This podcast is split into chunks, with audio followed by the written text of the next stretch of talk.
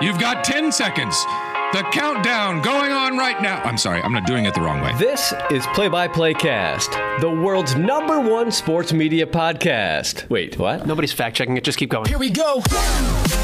Who the hell is Happy Gilmore? Got all that on camera, right, John? Sure, I did. All right, because the red light was not on. The podcast about play by play broadcasters for play by play broadcasters, hosted by a play by play broadcaster. Oh, you can stick me in some kind of Italian boat because that one is gondola. Now, from New York, really? All the big ones are from New York.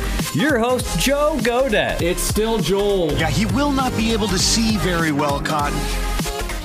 Oh, welcome back into another episode of Play by Play Cast. It is the podcast about play by play broadcasters for play by play broadcasters, hosted by one, a professional development podcast that dives into the tips, tricks, experience, stories, process, and preparation of some of the biggest and best play by play announcers in the business. My name is Joel Godett, J G O D E T T, at bsu.edu.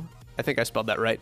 Uh, J-G-O-D-E-T-T at bsu.edu is my email address if you want to get in touch, or you can find the podcast on the Twitter at PXPcast. I'm at Joel Godett as well. Our guest today comes from the ranks of minor league baseball with a season just completed. He is the voice of the Albuquerque Isotopes.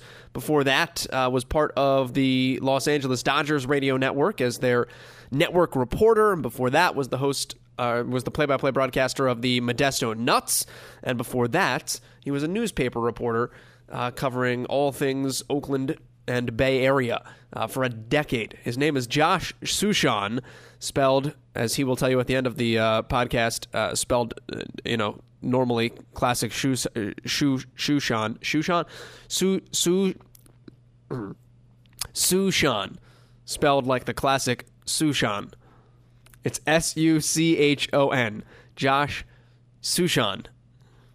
I, I used to have, like when I was a kid, my my sh and my ch were like tough and slurred. Like I, I went to like speech therapy for a little, while when I was a kid. Like had to do like Cheerio crushes on the roof of my mouth to like control that stuff. I don't know what I would have done if I had Suchon. Josh Suchon is our guest this week on PXP Cast. Um, good conversation diving into. We talked last week a little bit about uh, writing and how that impacts uh, a play-by-play broadcaster with Gary Hahn from North Carolina State. Uh, we dive into that a ton more, obviously, with Josh and his writing background, how that impacted him as a play-by-play announcer, um, both in terms of physically being able to write well, but also uh, the experiences he had as a writer and how that carried over into being a broadcaster. And it's more than you might think, especially with the path that he has been on uh, throughout his career. We start, though, talking about the impact that we have as play by play announcers, because as you listened to this last night or yesterday afternoon, was Marty Brennaman's final broadcast with the Cincinnati Reds. And like the game was virtually all about Marty in some respects. Um, you know, I read a tweet from Dan Hoard, uh, friend of the pod, Cincinnati Bengals UC broadcaster, that you know it's the last home game of the regular season. The Reds are totally out of it, but traffic is at a crawl around Great American Ballpark, and it was people wanted to be in attendance for the final game uh, that Marty Brennaman would broadcast.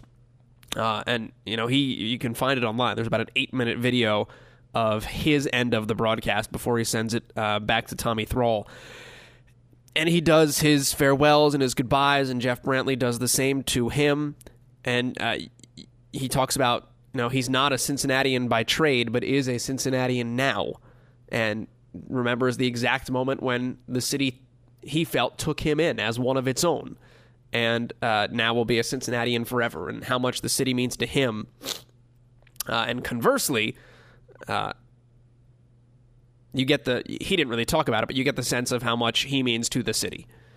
Uh, and and it reminds you that in this line of work and in this business, what we do can be so impactful, meaningful, powerful to so many people, and it's always that remembrance to take that part of the job very seriously because we're just in a booth talking about sports and describing what we see. Um, but in a lot of ways, it means a lot to a lot of different people, and it means a lot of different things. So never forget that uh, that awesome responsibility and that awesome power that we all yield and have.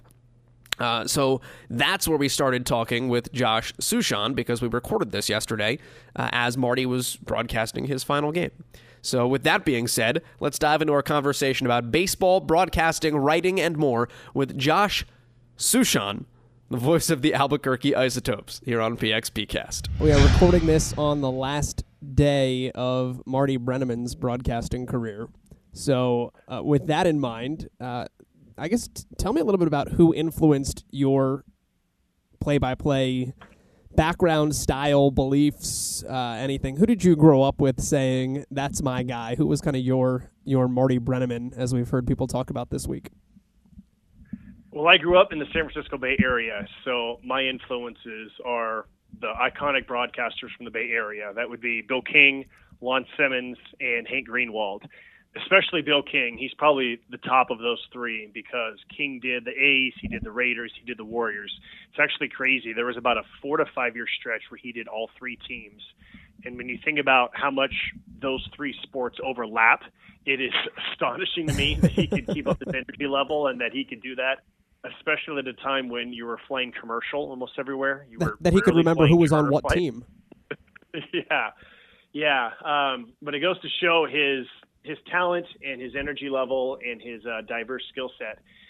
So th- those are the main three, and you know, all three of them came from different parts of the country. And you know, the the thing that stood out about them is that at the biggest moments they were at their best, but they were also not afraid to compliment the other team. They were not over the top homers. You knew that they wanted the local team to win, but they were definitely not over the top homers at all they all came from the belief that we're there to call a game and that not everybody who's listening may be a fan of this team. So we, they didn't call it down the middle like a national broadcast, but they you, you could tell that there was a sophistication to their broadcast. And with Bill, it was a vocabulary lesson. It was an English lesson every night, and um, you know they didn't have too many catchphrases. Bill King had "Holy Toledo." Lon Simmons' home run call was "You can tell it goodbye." um, can't even think about a about a phrase that that Hank Greenwald might have had, although I'm sure that he had plenty. So th- those are the ones who really set the tone for me, and I ended up. I mean, I'm sure there's a lot of things that I say and I do, and I don't even realize it, and it's because just growing up, I heard it, I learned it through osmosis. Uh, how does it make you think, or what does it make you think about when you see the? I mean, when you think about the impact that those guys had on you, but then you see the outpouring of fans and um, I don't know, just people in general about the impact that a guy like Marty had on them uh, and what that means for what our role is. Um, how does that strike you as a broadcaster? Well, the first thing that strikes me is I wonder if it's going to be the same thing 30 years from now hmm. because mm. I don't know if people are going to be listening to the radio as much 30 years from now as they did when Marty was starting and when I was listening to Bill King and Lon Simmons and Hank Greenwald. That so much of it was the theater of the mind that you couldn't see. All you could do was hear because not every game was on television back then. So if you wanted to keep up with your team, you had it on the radio in the background, you had it on in the living room, you had it on in your bedroom whereas now you're going to have the television on in those instances. So that's my first thought is how much of this is changing and how much were those radio legends becoming a part of our lives simply because there was very little television. And so th- that's the first thing. But the next thing is because of that, you went to bed listening to them. You were in your car listening to them. You were in your kitchen listening to them. You were in the backyard listening to them. Like their voices were the soundtrack of your summer. And especially since you didn't have television to connect, that was your means of connecting was was through the radio. And I think that's why all of those guys, whether it's Marty in Cincinnati or whether it's Jerry Coleman and Ted Leitner in San Diego, or whether it's Vin Scully in Los Angeles. Vin, toward the end of his career, was known for television, but really, Vin became a legend because of radio. Because the Dodgers moved from Brooklyn to Los Angeles, they're playing in the LA Memorial Coliseum, which is football that seats 80, 90,000. People can barely see what's happening. People may not know the background of who these major leaguers are. And that was when transistor radios became a thing. And you took your transistor radio to the ballpark and you listened to Vin as you watched this game from a football stadium. And that's originally why Vin became such a legend. Mm. But I remember going to games with my dad in Oakland, and he would bring a transistor radio, and I remember saying like, "Why do we need to listen to him? We can just watch." and my dad would explain how this person's going to tell you more. He's going to give you more background and more detail. And um, and so you know, you go to a ballpark now. There's a handful of people who might be listening on transistor radios, and even now it's hard because of the delay. It's it's hard. some people might listen through their phone or they might listen through the internet, but that's going to be on a delay. You're not going to hear it in real time. So I wonder how much the the radio generation stars are going to continue going forward. You always wanted to do play by play though. That was kind of your career goal from the outset. Yeah, I got sidetracked, but yeah, this is what I always wanted to do. Um, what was the allure that kept pulling you back? I know you did a decade in the newspaper industry. Um, what did that not sati- satiate? Where you said, no, like ultimately, I need a microphone in front of me, and I, I want to be able to describe what I see, not write about it uh, after the fact. Well, there's a number of reasons why I transitioned. Um, so my first job out of college was with the Watertown Indians in the New York Penn League, that short season ball. That team is now gone. That team moved to Staten Island. And I remember thinking that summer, like, this is what I want to do. This, is it. This is this is my path. This is this is what I want to do. And then I go home to Northern California, and I'm looking for my next job in minor league baseball because that was just a seasonal job, and I was having a really hard time finding one, finding the next job. And to be honest, like looking back on it now, I don't know why I just didn't contact that team again and say, "Hey, can I come spend the summer with you again?" I know it's only summer work, but like I, I kind of wonder why I didn't do that. Maybe I was just really transfixed on having a full time job as opposed to a three month part time job, and didn't want to go back and forth between upstate New York and uh, the Bay Area. So while I'm continuing to look for another job in minor league baseball and being very unsuccessful at it, I needed something else to do because I'm finished with college and I'm living back at my dad's place and trying to figure out what I'm going to do. And so I, I started working for a newspaper just just because it was something to do while I was looking for what I ultimately wanted to do. And so doing one or two stories a week turned into doing three or four stories a week and that turned into part-time and that turned into a full-time job and then that turned into a full-time job covering the Giants, and then that turned into a full-time job covering the A's and traveling around the country. And the next thing you know, it's been 10 years, and I, I'm very grateful for those 10 years of the Oakland Tribune. I think I'm a better broadcaster now because I spent that time as a newspaper reporter. But that was also a time when I left when the newspaper industry was undergoing radical changes. Newspapers were folding left and right. They were merging. They were it was a dying industry, and I knew that my time might be limited, that I might be looking for a job sooner than later if I stuck with this industry. And I always wanted to get back to what I was originally wanting to do. And I kind of lucked out with the first job that I got coming, leaving newspapers, going from the Oakland Tribune. I went to the Modesto Nuts. And if I hadn't gotten that job, it's not like I was going to quit my newspaper job and hope for the best if I had not gotten that job with the Modesto Nuts, I probably would have stayed in the newspaper industry. Who knows? I might still be there to this day. So it was it was just kind of luck that there happened to be a team that was fairly close to where I was from. I later found out I didn't get the job because of my broadcasting skills because I basically had no broadcasting skills. It had been 10 years since I'd done anything. I got the job because the program director thought that I knew a lot about baseball that whatever broadcasting shortcomings I had would be lessened by just my overall knowledge.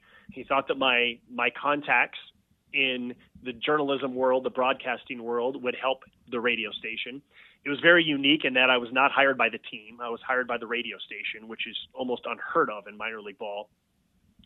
And I also found out later that the program director was also an afternoon host and whenever he would call me to be a guest, I said yes, and I would come on his program instead of being like this big time newspaper guy who's going to blow off the small station Modesto. I said yes, and I went on the air, and that meant a lot to him that I did not big league him.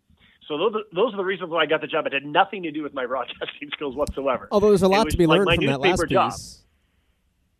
Uh, yeah, you know. Um, and I, you know, I just said yes because someone calls the way that you called me and asked me if I wanted to join your podcast. Yeah, who am I? You know, I know what it's like to ask somebody for an interview, and I know what it's like to ask someone to be a guest on a radio show or to be a guest on a podcast. So Mm. I, I'm going to say yes because it's professional courtesy, but I also think that it's a way of of I think you always learn every time you're on the air, and I think that um, that it's part of just being a good person and helping other people out, but also it's a chance to to expand your brand, whether your brand is yourself or whether your brand is the newspaper or what. I mean, there's a lot of reasons. There's certainly sometimes when you just don't have the time to say yes to every Sure. opportunity, but I think that it's uh, you know that you should do as many as you can.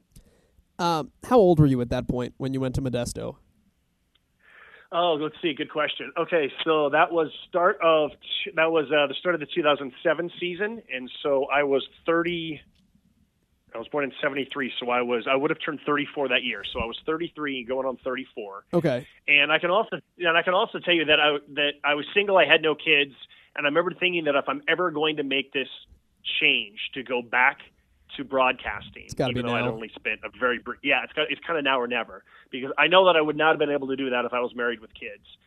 Or if I had some mortgage payment, or if I was going to try and commute, or whatever, I, I, I knew that I was kind of starting over, and that I was going to have to move multiple times to get ultimately to where I wanted to be. So yeah, it was kind of a now or never time, but I, I felt like I was still young enough to do it. How crazy was that in, in that moment to to not just do it at that time, but you I mean you just acknowledged, hey, I'm gonna have to move multiple times to to hit reset on a career at 34, um, knowing that like at 35 I'm not going to be back in the major leagues most likely. I'm leaving covering the A's. Um, what was that processing like in your mind? Um, and and how hard was it to to ready yourself for hey, I'm going to go back to where I was 10 years ago to build myself back up because that's actually what I want to be and it, and, and it's going to get me where I want to go. professionally, it wasn't that difficult. I found the challenge exhilarating. I was happy because of what I was actually doing for the job. Personally, it was not easy at mm-hmm. all.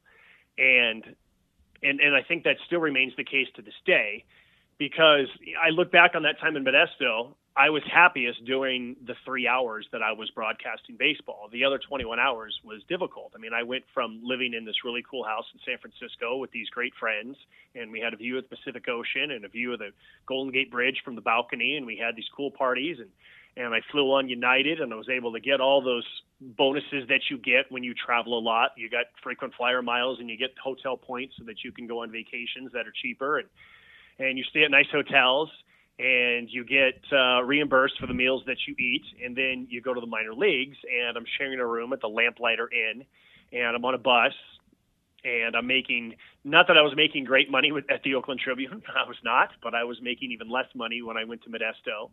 And I remember just thinking, I, I remember I was like, I, I need money. Like, what am I going to do? How am I going to survive financially? I remember like selling my bobblehead collection for like a hundred dollars just because I felt like That's uh, I could buy Yeah. groceries with that. With that, yeah, with that hundred dollars. And I remember just thinking like, okay, I'm not allowed to golf anymore. There's just like certain things that I would do that I felt like, yeah, you can't golf anymore. Like there's just you know like you you can't go on. You're not going on a vacation for a while because you. I don't know how far this money's going to go, but I need to like. I, I don't want to find out. Like I, I need to. Um, I need to really stretch things as much as I can. So that was the hard part. The the the, the broadcasting part, I was learning something every day, and so that that part wasn't difficult. That part was fun, and I made a bunch of mistakes, which we all do, and I still make mistakes to this day. But I remember just thinking, like every day, I'm figuring this out a little bit more. I'm getting a better idea of how you prep, how you tell a story, how you describe a blowout, how you describe a close game. All, all those different things I remember learning and just being really excited because every day it was I was I was teaching myself something. Well, let me ask you about prep a little bit because um, i if you go to your website, a lot of the, the anecdotes are like, I've never seen anybody prep like this guy in my life, um, which is one of, I, I have to imagine, the highest compliments that you can get, um, particularly in baseball. Uh, why do people say that? And uh, what is your regimen like that leads people to that conclusion? Well, they probably say that because I don't have a great voice, so they're probably thinking of something nice to say about me, and so maybe that's like the first thing. Um, you know, when, when it when it comes to prep, I I think that comes back to my background as a journalist. Is that if I'm going to do a feature story about somebody, I want to try and learn as much as I can. I want to read as much as I can about this person. I want to ask a ton of questions. I want to interview multiple people. I want to get multiple sources. You know, you don't write a feature story with one source. You write a, a feature story with three, four, five sources. Um, after a game, you don't file a game story with just one quote or one or one player. You you talk to multiple people, and so I think that that's just been ingrained in me. Is that that's what you do as a journalist? Is you research things. Plus, I love reading. I like history. I like learning the history of things, both baseball and non-baseball. I, I, I like to read in general, so I'm constantly doing research, and I don't think of it as research. I think of it as I enjoy reading, and I'm curious to, to learn about this. Um, so th- that's the part that's always been ingrained in me. It, to me, it's fun. It's fun learning about a starting pitcher and where he's from, and why he's pitching tonight at Isotopes Park and where he is in his career, whether he's coming back from an injury or whether he was been in the major leagues and is now back down at AAA or whether he's just been moved up from AA to AAA for the first time in his life or whatever has gone on, you know, what what has led to him pitching on this mound tonight in this game. I, I find that really fun. Whenever we get a new player, which happens a lot at AAA, I enjoy spending a lot of time figuring out who is this person and then asking them follow up questions one on one to find out more about their background and who they are. And there's times that that does become exhausting. And what I've learned over the years is the is the save something for tomorrow, right? When, when there's 140 games in minor league baseball, I remember there was one season I did all this research about. I remember it was like November, December, and I was researching all these guys who might be playing for the Isotopes. And then as it turned out, like I don't know, like a half of them actually ended up playing for us. And you know, the other half either got released or they got traded or they ended up at Double A or something happened to them. And I remember thinking what a waste of time all of that was. And so now I think that I'm smarter about when I get our roster, I'm going to continue to pay attention to who's in the Rockies organization. But when I get our roster, I'm going to learn what I need to learn for today's game. And then I'm going to learn what I need to learn for tomorrow's game. Instead of trying to cram everything and all of these notes into my opening day broadcast, I got 140 of these. So I will intentionally not research somebody knowing that I will do that tomorrow or next week because I've got a lot of games. And so I'm going to know a little about everybody, but then I'm going to then I'm going to spread it out in a way that that makes it more comparable for me and hopefully helps the broadcast as well. And inevitably, somebody will do something to lead you to study them that day. You know, like the guy you don't yes. know about will hit a home run and be like, ah, I need to know more about him for tomorrow. yeah, yeah. Or, you know, the other thing that I've gotten very good at is learning how to quickly research somebody between pitches. Yeah. And there is definitely a skill to being able to keep up with the flow of action perfectly while also being able to look up, okay, even just the basics. Where was this guy last year? When was he drafted? By what team? What college did he go to? You don't have to know everything in detail about somebody, but just have a few things. And so I, I think that over time I've learned how to find out, okay, what's the most important thing for today? And now, when I have time, what are the important things for tomorrow and next week? Uh, how do you organize that so that you're you're readily able to reference something. Um, you're able to tell a story in a compact way that you're not rambling for 10 minutes of an inning and you, it just kind of gets lost like the the way that you can take all the things that you learn about somebody and in an easily referenceable fashion i don't know if it's a binder if it's how you make your book every night um, jot your notes down to say, all right, when the time comes, this is how I'm going to tell this story, and this is the information I think is most important. And if you want to go to the newspaper route, like here's my inverted pyramid of how I'm going to use this type of information on air. I, I, wish I had a better system that would that would make me sound like really uh, organized and sophisticated. I'm trying to find one too. So yeah. Um, right, yeah. Um, you know, I, I know that if I'm, I'll give you an example. I did. Um, we we had a 50 cent hot dog night, and I remember thinking like, okay, I want to have background on the history of hot dogs in baseball. Hmm. And um, and so I did a bunch of research, and at first I was just cutting and pasting segments of articles that I found, and then I was basically um, shortening them down into bullet points. And I remembered like stacking them in an order of where I thought would be most logical, so that I could kind of go to them um, at certain points, and, and and even if it's just writing them in a way that is, that is conversational, but at the same time, I don't want to read. I want to just be able to to look at bullet points and be able to speak it naturally while looking at these bullet points. And I did the same thing for Fourth of July and fireworks. Like, what's the history of baseball and fireworks, and especially Fourth of July, so that I had that information at my fingertips. And so, if it's something that I think I might use over time, year after year, then I'm going to print it out and I'm going to make it fairly organizable. If it's about today's starting pitcher, then a lot of it is just going to be, you know, we get game notes from from the PR guys and gals in our league, and so I'm going to start with that, and then I'm going to do handwritten notes that are on there, and sometimes I just tear those out at the end and save them in a file, so that especially if I know that pitcher might be starting against us next week, mm-hmm. I don't have to start from scratch again. I've got these same notes that that I've that I've kept. Um, and then when it comes to mm, like the laptop and the computer, I'll start a game and I'll probably have say like 15 different windows that are open. You know, I have the out of town scoreboard for us and for the PCL. I'll have, you know, a baseball reference page. I'll have a page for this day in baseball history. I'll have like a number of other things that I think I'm going to get to at some point. And the main parts of those articles I'll have highlighted and ready to go. And that page will be right at where I want to start. And then once I'm finished with that story, then I just X those boxes out. And so by the time I get to the end of the game, I'm down to like four or five windows. At the start of the game, it's a lot more windows. So that's not a great method for saving things over time. But again, I, I do that when it's something that I know it's just for today, and I'm not. I'm probably not going to need it in the future. Gotcha. So uh, I guess what what else um, beyond a, a preparatory background? Um, where else does the newspaper writing and the newspaper background come into uh, influencing what you do on the air? Well, one of the most important things as a newspaper reporter is that if you write something negative, you better be there the next day. it's very easy because as a newspaper reporter, you don't cover 162 games. You cover somewhere in the neighborhood of 120 to 140. So if you're going to write something negative, don't write something negative and then take the weekend off and now you're not accountable to those who you criticized. You better be there the next day. Now, I work for the team, so it's not like I'm criticizing the isotopes on a regular basis at all. But just in case I say something and a parent hears it or a girlfriend hears it or a wife hears it, um, I mean, the players hear it themselves. Um, you know, my broadcast is on in the clubhouse, it's on in the visiting clubhouse, it's on in the batting cages. It gets piped out throughout the ballpark everywhere. So, in case I do say something that someone may not like, make sure that you're there.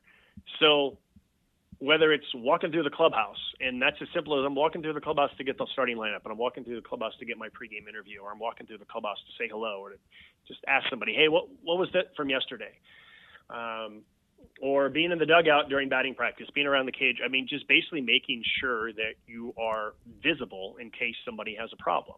And again, that's totally different when you work for a team because it's rare that I would say anything. But just in case, that's a good that's the number one thing that comes to my mind. Have you ever um, had a um, Have you ever had a player while working for a team come up to you and say like, "Hey, man, that thing last night I didn't like." Yeah, there's there was a couple of times that were that were pretty brief. There was there was never like a major confrontation that that occurred. Um, I'm trying to think if there's other times you know, I'm, I'm sure there's probably other times where someone may have not been thrilled. I mean, look, we've given up a lot of home runs the last few years, and I kind of balance between explaining, okay, we lead the league in home runs allowed again for the second straight year, or that home run just set a record for most home runs that we've allowed, or we're now approaching the all-time record for most home runs allowed. So I kind of balance between explaining what's going on, but also not, you know, harping on this. Um, so I'm sure there's been times that members of our pitching staff or our pitching coach or somebody is not happy with me giving negative stats about our team. And so I try to be conscious of not doing it too much, but also still, you know, especially, you know, I put it this way. If it's a night in which we've given up three or four home runs, then I feel like okay, it's kind of it's kind of fair game. Or I'll, or I'll wait. Like I may not I may not say in the first inning that the Isotopes have given up 20 home runs in the last four games, but if they've given up two more tonight, then I might say, okay, it's been a tough stretch for the Isotopes pitching staff. That's two more tonight. That's 22 in the last five games now, or whatever the case might be. So I just kind of look for, make sure that you say it for a reason. If it's the fifth inning and our guy's working on a two hit shutout, now is not the time to say how many home runs we've given up in the last five games. sure. Like, be in the moment. um, what's different about uh, I mean, you hear about this in, in, major league clubhouses from time to time too, and I, I, don't I don't mean this in particular, but just let me extrapolate from there. Um, like, what's different about having been in a major league clubhouse too, and in a major league environment, um, and in an NFL environment and in an NBA environment, um, coming up as a newspaper reporter, uh, what did you learn about being in those types of settings um, that maybe people that have spent a career in the minor leagues have never experienced, and and um, when you get to the major leagues, can be a little bit of a culture shock? I think the main thing is just the quantity of media that is in a major league clubhouse, and compared to a minor league clubhouse, when you know, put it this way, our clubhouse is not open to the media. If someone wants an interview, then myself or more likely our PR guys, Yeah. they do it 99% of the time. I kind of take on that role on the road. Will go up to the player and bring them outside for an interview outside the batting cages or you know by the dugout after batting practice or something like that. Whereas when you're in a major league clubhouse, there's reporters all over the place. Yeah. And I've also learned the difference between the difference between a one-on-one interview and a group interview and sort of the unwritten rules about when you crash somebody's one-on-one interview and why you would do so. Um, you know, as a newspaper reporter, or just as a reporter in general, I shouldn't say newspaper since there's very few of them left, is the pack mentality. And I remember as a reporter, I wanted to avoid the pack mentality. I don't want to follow the pack from player to player. I, I'm trying to get something that my competitor does not have. Mm. I want to have something that San Francisco Chronicle does not have. So I might wait. We call it waiting out the pack, waiting until everyone in the pack is gone, or the pack goes one direction. I go the opposite direction to try to get somebody one on one when nobody else is there, because I feel like athletes are more are more likely to be just relaxed when it's one on one, and they're more likely to tell you something differently than they will when there's 12 microphones that are around them. I think they're much more guarded and much more cliched when there's a lot of people around them that's a whole lot more difficult to do nowadays since clubhouses are larger and larger and there's more spaces in the back for them to to relax and to hide. Um, so I, I think that's the number one thing It's just the quantity of people. Look, they're, they're, I'm not competing for anybody to get my pregame interview every day. like, like it's just me and maybe and maybe a couple of other people, you know, from a TV station or or the local newspaper does a really good job of covering us. Whereas when you're in the major leagues, there's a lot of competition to try to get the person that you want and get them when you need them. And I think that's the biggest culture shock is just the quantity of media that's involved. But on the other hand, it also makes it a whole lot easier to get information because you can be very lazy as a broadcaster in the major leagues because pretty much any question that you have, somebody is asking that question and they're either putting it on Twitter or they're writing about it or you're able to learn it from somebody. Mm-hmm. Whereas with me, like if I'm wondering, okay, why'd that person leave the game? You know, what injury was that? The only the only way that I'm going to find out is if I is that if I find out myself. In the major leagues, there, there's 20 different people who are going to tell you what happened to that player. Uh, you didn't spend a ton of time in the minor leagues before you got back to the majors, though. Uh, after you left the first time, correct? Was it? Yes, it was only, pretty, only one year. pretty quick. Um, what was uh, what was making the jump back to uh, a major league uh, market and major league coverage and working for the Dodgers of all teams um, and and the broadcasters that are obviously around that team? You talked about Vin Scully earlier. Um, what was that experience like? It was at first terrifying and later exhilarating. And, um, you know, that, that's another example of where I didn't get that job because I was so magnificent my one year in Modesto. I got that job once again because of my work as a newspaper reporter. At that time, the Dodgers had switched from one radio station to the next. That new radio station wanted to put its own stamp on its pre and post game coverage, the, the non network portion of their coverage.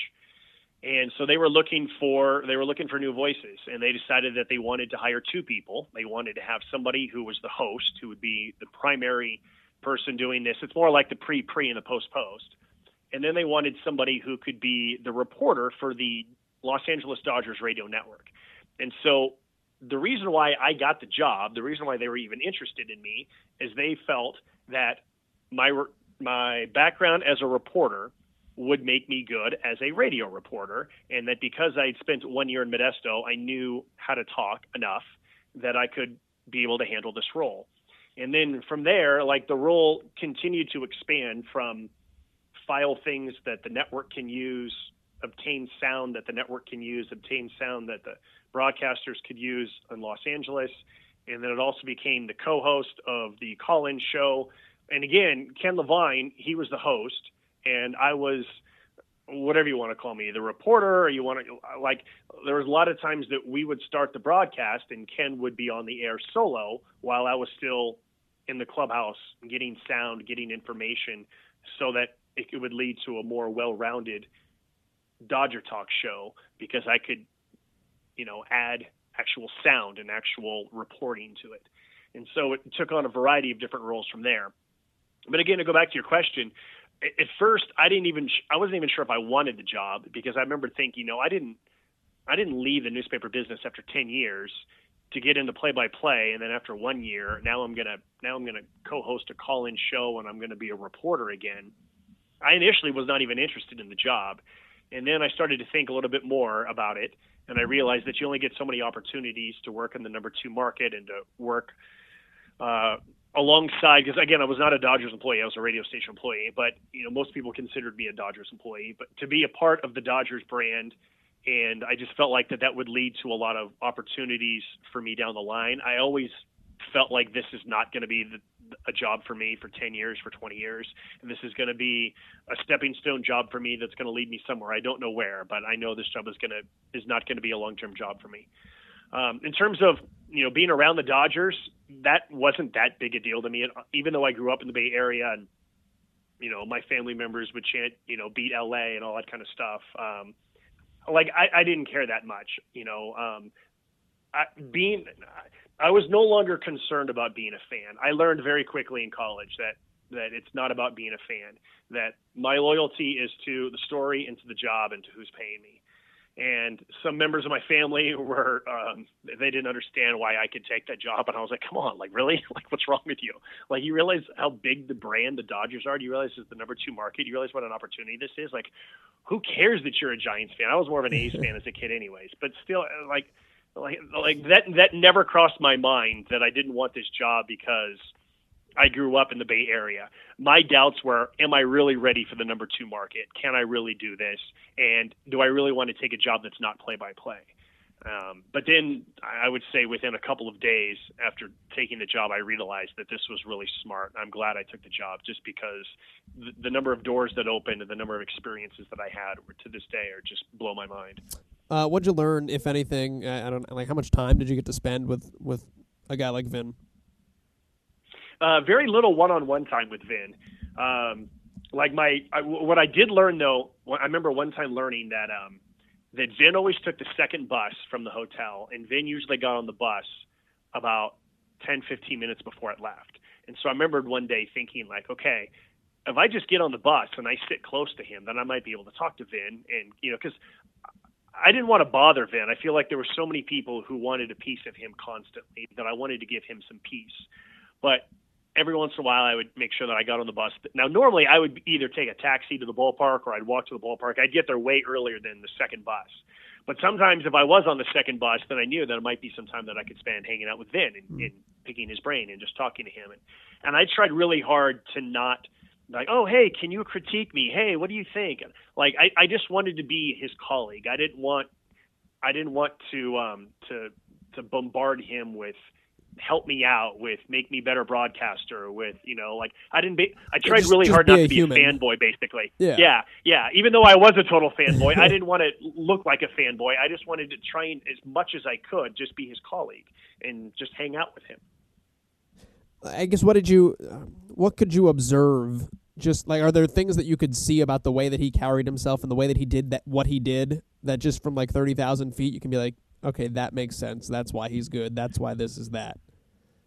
You know the, the main thing actually is just the way that he treats people. It, it always blew my mind that he knew the name of everybody in the press box. He knew all the security guards. He knew all the ushers. He knew all the cooks.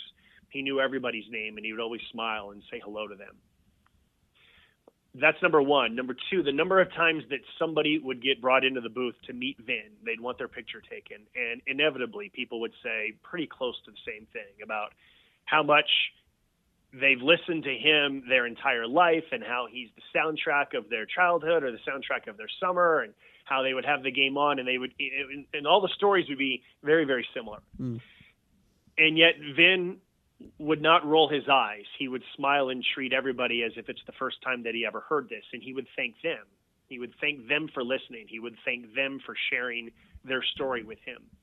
And it would be very easy for someone of Vin's caliber to like I, I just need a break today. Like i just need a break today. Just let me prepare for the broadcast. You know do i really need somebody else coming into the booth telling me the same thing that i hear every day? But he did not do that. He was he was very generous with his time. And i think that's the biggest thing that stood out to me was just how he treated people who could not help him. You know the random fan coming into the booth is not going to help him. I'm not going to help him he's Vin Scully. He doesn't really need any help, but he would still be generous with his time for all of us. Um, you uh, you took it's, it's hard to jump off of that to anything else, but uh, you you you took that experience and uh, did eventually get back into doing play by play with the job you have now uh, in Albuquerque.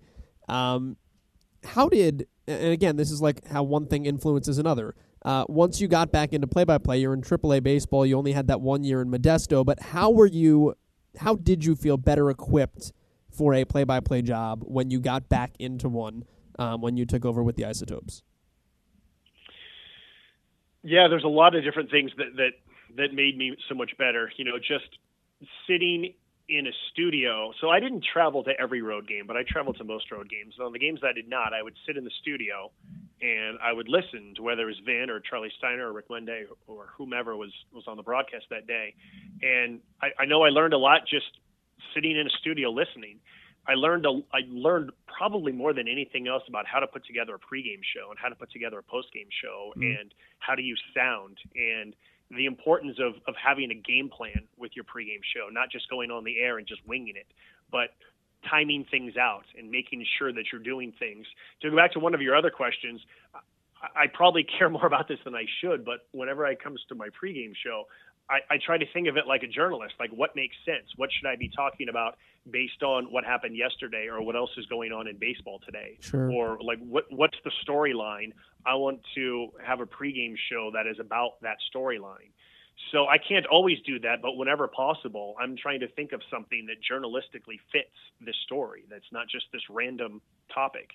Can't always do that, but the way that I structure pregame show, I, I try to make that a big part of of, of what I do, and, and that's journalism.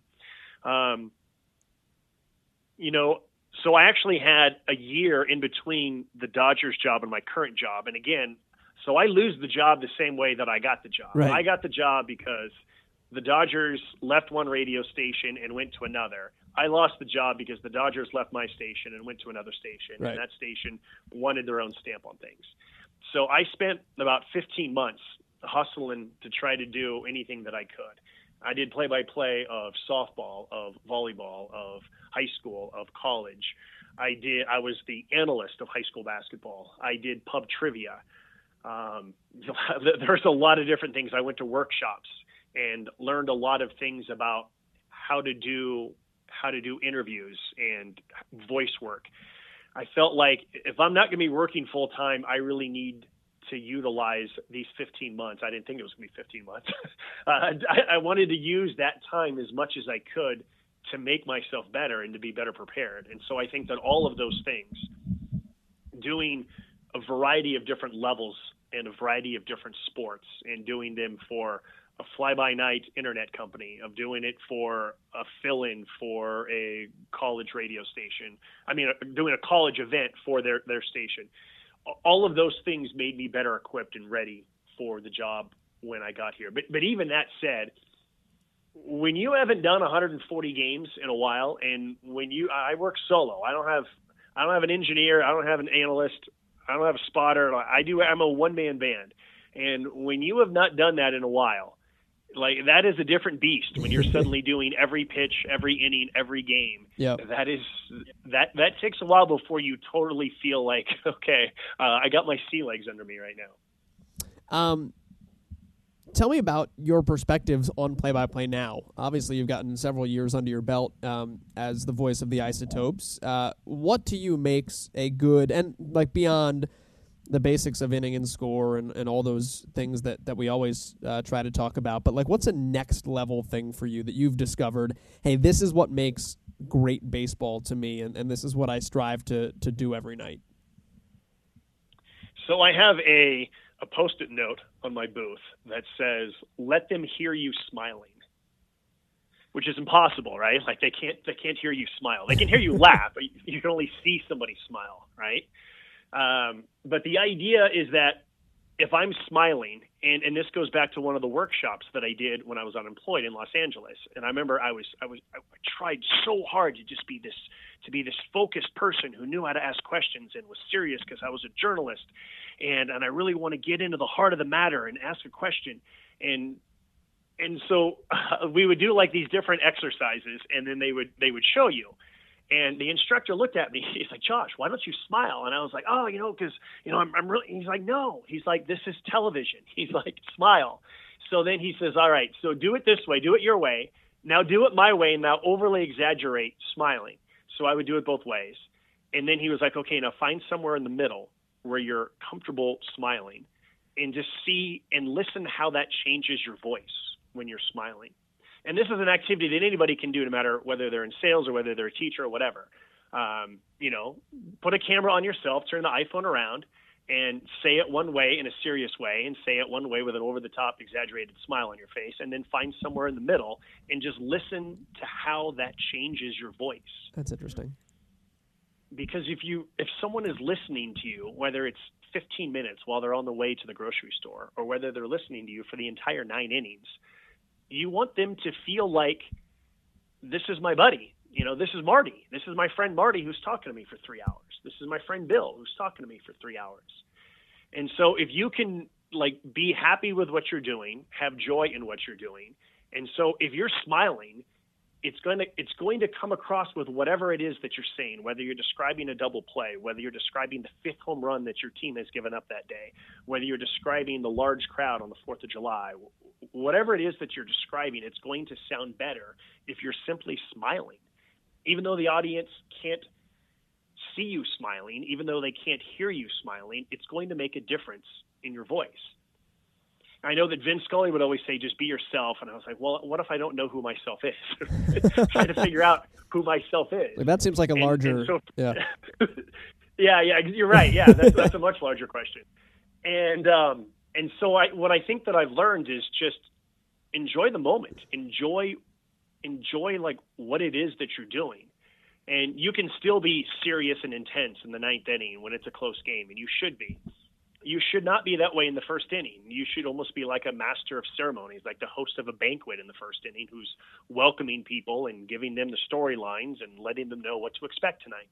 And then in the middle innings, depending on what the score is and depending on what's going on, is when you can start to add other things to the to the broadcast. And then by the eighth or the ninth inning, either you're locked in on every pitch and every movement because it's a close game and could be determined with any pitch, or you're just trying to find something that's entertaining to talk about in between pitches because it's a ten run game. And we have a lot of those in the Pacific Coast. League. Yeah. So I, I think the main thing that I've just learned is just is the, the, how much the smile on your face impacts how your voice sounds over the course of three hours and, and an entire season. You have gotten a chance to broadcast as a play-by-play announcer in the major leagues as well, um, but it's a little different. So I wanted to ask you about that before I let you go. Um, what is it like broadcasting a major league baseball game in virtual reality? Uh, technically, I was not the play-by-play announcer for that one. I was the uh, I was the the third wheel, if you will. Okay. It was uh, it was a, it was the three-person broadcast, and I was brought in once again to be like the journalist, to be like the news guy, even though that's not really what I do anymore. But that's kind of what I was brought in to do, and um, so that is very much a. Um, I mean, we're. I mean, that's uncharted waters. All, all three of us are trying to figure it out. The director was trying to figure it out. And I, I think the main thing is don't treat it like it's a normal broadcast. So what the NBA has tried to do with these players only broadcast where it feels like it's just two guys, two former players sitting around talking. That was what we tried to do is just it's just a it's just a conversation among these three guys who come from three different backgrounds that are going to give you some background details about what's going on. And then occasionally there would be shots where the virtual reality cameras show you something that you don't ever see, and that's and then it's just like wow, Like like what? like that that's your job as a broadcaster. Yeah, like what? Um, so the, so the cameras were set up at the end of the dugouts, like atop the bat racks. There was they were set up like down the lines, and so it, it- it's just kind of rare that you would see like the left fielder tracking a ball like right in front of you, or you know, it looks like it looks like you're in the left field stands, That's and wild. you're kind of watching the game from there. So like the, the technology was really neat, and I don't know what has happened with it. I don't. I think they just did it last year and have not done it this year. But but it's basically just trying to tell interesting stories and and in your own mind, like you see all these different monitors, and so I was kind of constantly toggling between all the different camera angles anyways and then you're trying to tell the audience hey if you switch to such and such camera you can see this or hey there's a really good shot of this Huh. which also made it really confusing because the other two guys might be looking at a totally Something different, different. camera shot as That's well, wild. right and then the director's trying to like follow as well with like what's the main shot so it was um yeah, it was really fun. I would have loved to to have the opportunity to do more and kind of get into a more of a groove and to know exactly how to do that. But the main part of it was, wow, look at this technology. This technology is amazing. It's like a choose your own adventure book, but they went to page 10 and you're on page 34.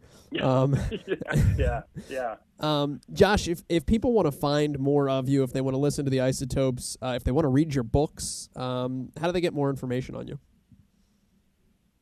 Probably the easiest way is to start with the website, which is joshuasuchon.com. Common spelling on Suchon. Uh, yeah, joshuasuchon.com is, is, I mean, if you just type my name into Google, you're going to find way more than you would ever want to find. Uh, I have an uncle who says that I'm hogging all of the Google pages of the last name Suchon, that it's hard to find something about any other human being with the last name of Suchon because I'm hogging all of the page views. It's fair. So sorry to my uncle Steve. Yeah. Yeah. Um, but I mean, shoot, I mean, yeah, I mean, I- I've podcasts, which I haven't done in a long time. And yeah, I have books and, pretty much if you just type my name into Google, there's going to be a whole lot of stuff that that's going to pop up that's going to um, alert you to how to find broadcasts. What's I mean, the, I uh, guess abqisotopes.com. what's is for the- radio broadcast? The podcast Life Life on the Seams, Between the Seams? Life around the seams, Around the Seams. I heard I caught a couple of them yes, uh, yesterday. So if, if check those out if you if you have a chance as well. They're on your website too. So Yeah, Um, yeah. So, um, yeah, I mean that that started as that started as okay. We have this uh, again. I'm doing tons of research. It actually started with a with a pitcher of ours by the name of David Holman. So David Holman's father, Brian Holman, pitched in the major leagues, and his uncle Brad Holman pitched in the major leagues. pitching coach of the uh, Myrtle Beach Pelicans. At one point. Yeah. At one point, now he's the pitching coach for the Fresno Grizzlies, Oh. the Nationals uh, AAA team. So David joins our team, and I remember thinking, uh, you know, so I'm doing my background about him, and I'm learning about first of all his dad and, and his uncle, and then I realized that when David was approximately uh, nine or ten years old, he was on a ski lift and he fell like 50 feet, and he nearly died, and he had a lacerated spleen and a concussion and all these different things, and he nearly dies. And oh, by the way, that was on his parents' anniversary. And then as the doctors are like checking him out, they're doing a CAT scan of his head to see if he still has a concussion. And it turned out he has a tumor in his brain that's growing, but they can't remove it yet. They they have to wait basically until he gets older and the tumor gets bigger and his head gets bigger before he can have brain surgery. That's comforting. So he has brain surgery uh, a few years later, which again, you, it's very easy to die from brain surgery. So he nearly dies from that, and then there was stuff with his sister, and, and like like the whole family. First of all, the family's incredible. I love them all to death, and they're super generous with their time and just just salt of the earth, nice people. And I remember thinking, how in the world do I tell this guy's story during a five minute interview for the Bank of the West on Deck show, or or how do I even begin to tell this story in between the two one pitch that's low and outside, right? Like, there, there's certain stories that you can tell, and then there's other stories that are darn near impossible to tell on a broadcast, even if the broadcast is three hours long, because inevitably once you start telling some story, then five pitches are going to be swung out in a row, and, and like you keep starting and stopping a story, and it just doesn't make sense, and it's especially when it's something as is, is deep and, and as emotional as, as as those stories. And I remember just thinking, I want an avenue to tell these stories properly, where I'm not jamming it into a five minute pregame interview, or I'm not jamming it in between pitches. I want to be able to tell stories in depth. And I knew that I was tired of writing books, that I didn't want to write any books for a while, and I felt like this was a good way for me to do some long form. I guess it's a long form journalism. It's basically just me interviewing people and finding out interesting things about their life and their their careers and, and I try to focus as much of it as possible on stuff that happens away from the field. Although inevitably you end up talking about stuff that happens on the field. So that that was the idea behind the podcast. And again, that, again that goes back to the journalist in me that's that's probably never going to leave me. Josh, uh, I appreciate you coming on and uh, and doing this. Uh, I know it's always a random shot in the dark sometimes. Uh, so so thank you for saying yes and uh, and traveling down some uh, some stories with us. Yeah, uh, my pleasure, Joel. Thanks for the invitation. This was fun. All right, that is Josh Suchon here on PXPcast, the voice of the Albuquerque Isotopes, also the New Mexico Lobos women's basketball team. That is where his attention will be turned coming up in about a month's time now. He is also an author of uh, a couple baseball related books. A non-baseball related book, Murder in Pleasanton, true crime, and uh, we, we mentioned Life Around the Seams, the podcast. Do check it out. It's kind of there's uh, a handful of cool conversations in there um, with some really interesting baseball people. Uh, some names I hadn't seen in a while. Aaron Sele, go Seattle Mariners. He was on my fantasy team as a kid. Uh, there's some cool conversations you can check out. Uh, his website is joshuasuchon.com. Again, that's S U C H O N, joshuasuchon.com. You can find those books. Uh, you can also find his coaching services. If you're a young, up and coming broadcaster, uh, he does offer that as well. So uh, give him a holler if you enjoyed the conversation, and we will see you back here next week on PXPcast. We're out. And that will do it from St. Louis, where the score is inconclusive.